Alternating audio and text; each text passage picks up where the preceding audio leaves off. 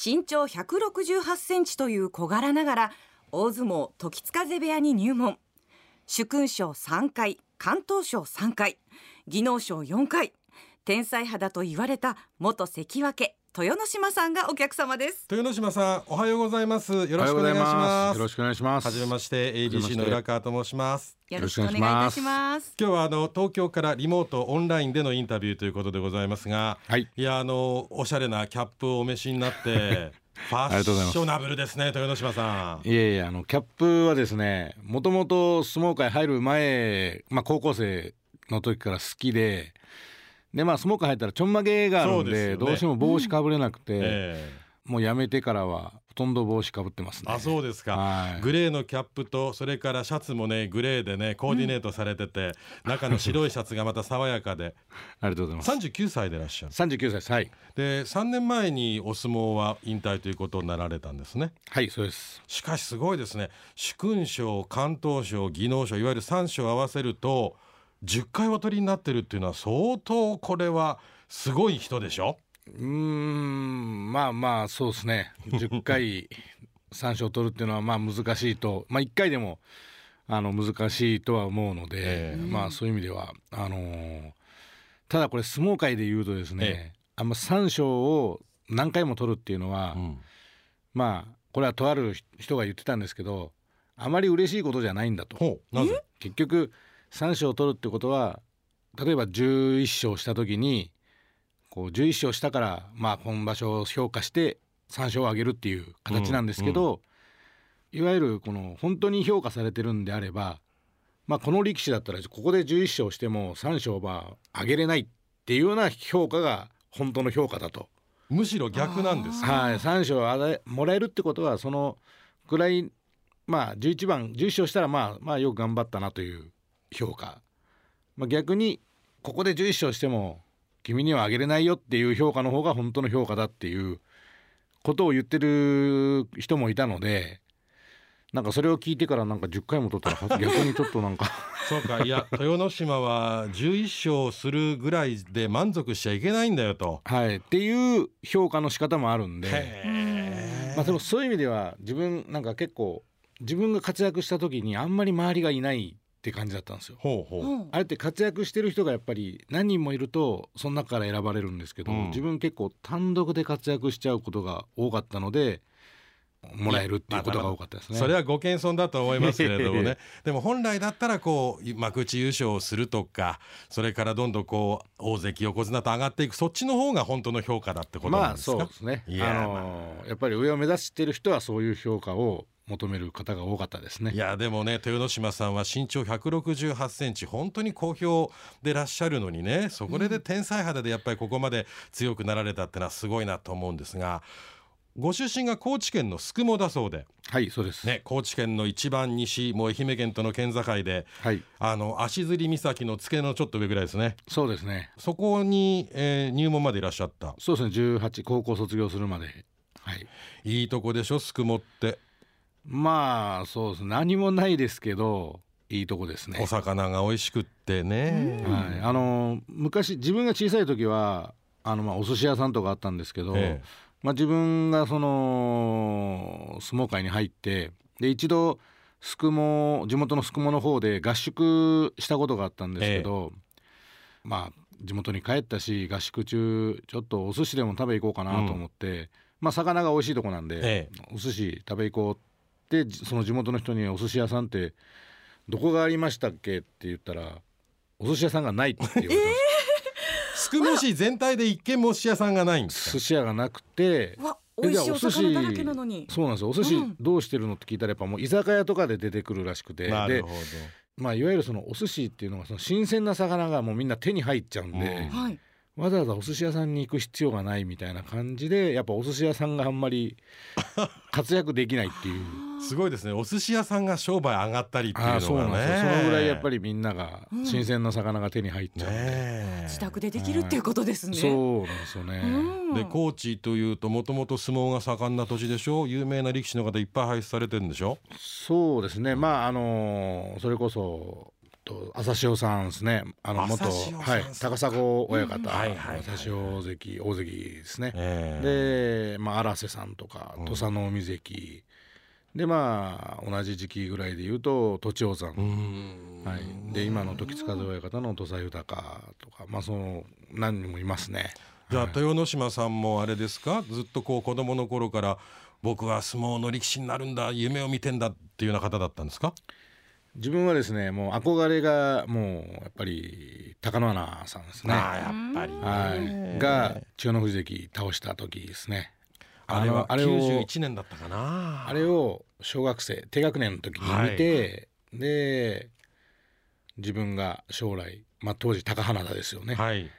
まあ、僕の口癖が将来俺が高花田を倒して引退させるっていうのがその自分の小さい時に持った夢ですね。だって相撲の象徴だった千代の富士さんが引退決めたのはやっぱりあんな若い力士に負けたっていうところですもんね。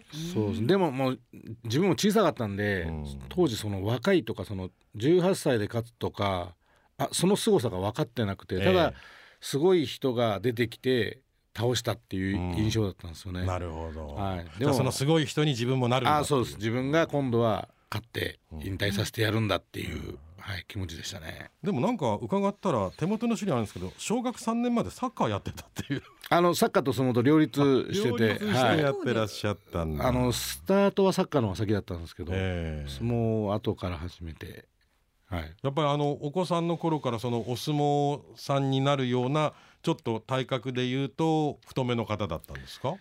そうですね。体は大きかったんですけど、うん。まあ、自分で言うのもなんですけど本当に動けるデブで、はい、あのサッカーも一応レギュラーおでー、あすごい。はい、高学年になってからはちょっと大きくなって走れなかったんですけど、うん。低学年の間は、あまあ、リレーの選手とかもやったりとか、はい、動けるデブでしたね。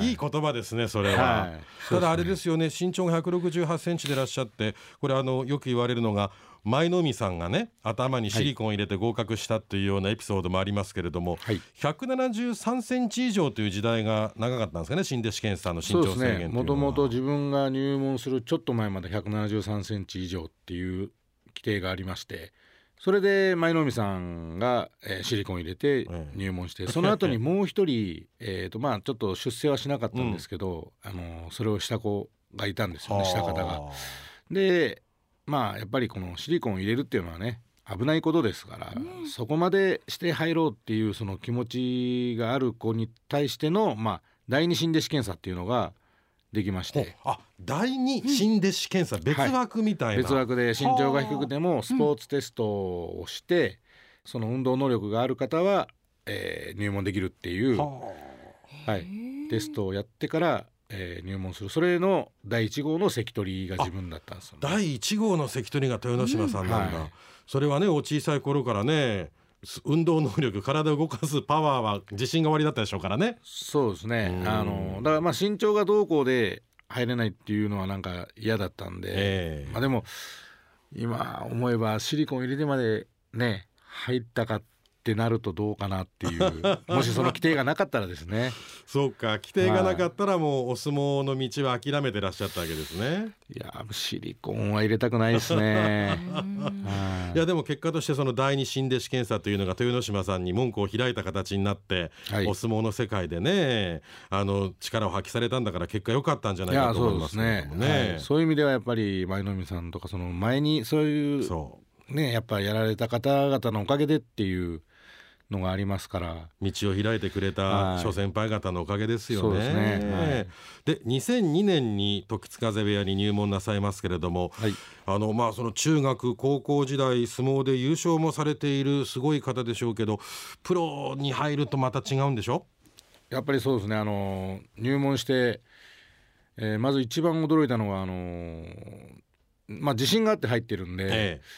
まあ、思い切って幕下の人にぶつかっていったんですけどまあ一発で吹っ飛ばされて。はい。えすごい、まあ。中学高校で優勝した人でもチャンピオンでも幕下の方に吹っ飛ばされるじゃん。吹っ飛ばされてであこれすごいとこに入ったなと思って。しかもその幕下の、まあ、上位にいた方なんですけど、まあ、この人でも関取になれないんだっていうのを最初まあえー感じまして逆にこの人に勝たないとと思って、うん。えーまあ自分の中ではその方をターゲットにしてなるほど。はい、その幕下の方もまあプライドはすごくあったでしょうからね。新弟子で入ってきたやつにうん絶対負けてたまるかという思いはね。絶対あると思います。だから逆にちょっと最初から強めには来たと思うんですようね、ん。はい、もうびっくりしましたから本当に一気にはめ歌に吹っ飛ばされて。はい。やっぱお怪我も多かったでしょ稽古の中でねうーん。まあ当時まだねその我々の時代っていうのは多少の怪我はもう怪我に入らないみたいなうん。根性論みたいなとこあったんで無理してやるのが当然というね。そうですね。うん。怪我しても稽古で怪我を治すんだっていう、うん。まあ、今から考えたらちょっと考えられないような。稽古で怪我治るわけないのにね、はい、でもそういう時代だったのではあとやっぱ体が若いので、あえ。朝起きて痛いなって思っても稽古してる間にもうその痛みがもうあんまり気にならなくなったりとか、はい、どれ一日何時間ぐらい稽古するんですか？若いうちっていうのは。若い時でまあやっぱ6時頃からすもう相撲を取り始めて一応新弟子なんで一番最初から稽古場に入ってやるんですけどまあ、うん。こうそこそこ力をつけていった時もあの最後の稽古までなかなるべく入っていくようにするんで、まあ、6時ぐらいから自分は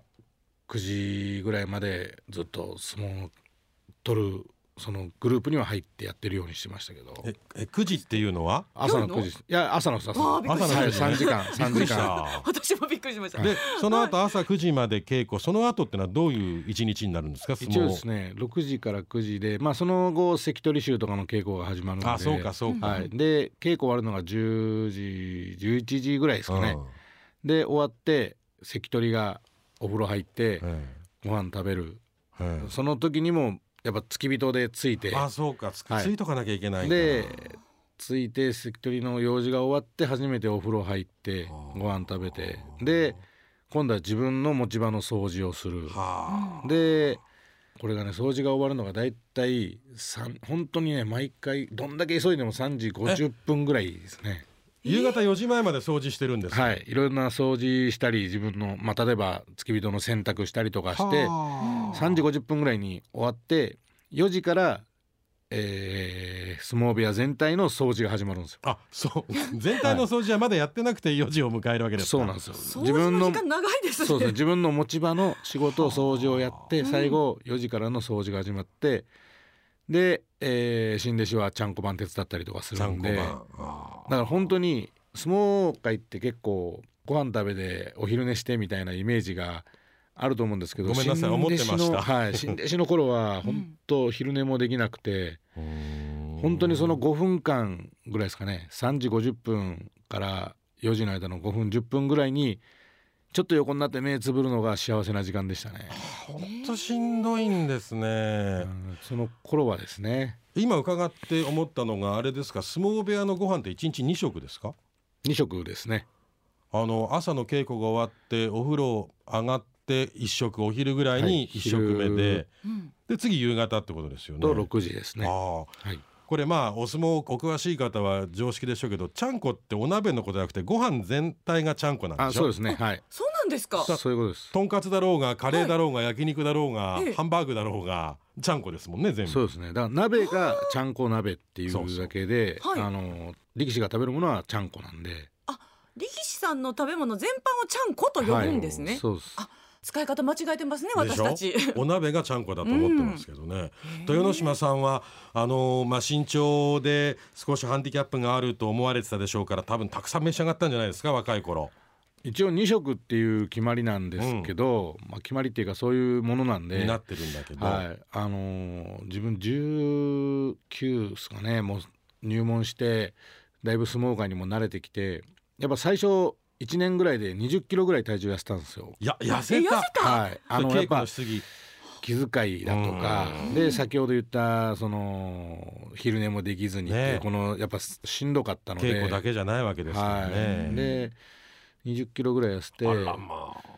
でだいぶ慣れてきて稽古してでもう食事がもうなんかどんだけ食べてもお腹がすくっていう時期があって、ええ。で稽古終わってお昼に食べて3時のおやつにおにぎりとかカツ丼みたいな。ああ3時の一般の人からしたら普通の食事みたいなぐらいの量食べて、うん。6時に食べて9時ぐらいにお腹空いたなって食べて、うん。11時に寝る前にまた食べるってあ。なんか5食ぐらいして1日たことあ5ったんですよ。食ぐらい。でその頃やっぱり稽古も相当やってましたし食べ過ぎな気はするんですけど、うん。なんかやっぱいいエネルギーになったんでしょうね、うん。その時に3ヶ月ぐらいで20キロぐらいまた戻して、はい、そしたらやっぱもう番付も順調に上がっていきましたね。やっぱりその番付というのは体格に割とやっぱり比例するところがあるんですね。うんやっぱ若いうちの体が大きくなっていくっていうのは、うん結構やっぱり稽古もしっかりやってるんで、うんやっぱすごい身になっていくっていうか、うんはい、やっぱ大きくなるにつれてそこの幕下から幕内まで負け越しなしでいきましたね。ああすごいですねはい。えー今日は豊ノ島さんにお話伺ってますけれどもとってもね楽しい話いっぱい伺いましてまたあの来週もお願いしたいと思いますので、はい豊ノ島さんよろしくお願いします。はい、よろしくお願いします。え今日は東京からリモートオンラインで、えーお話をお聞きしました。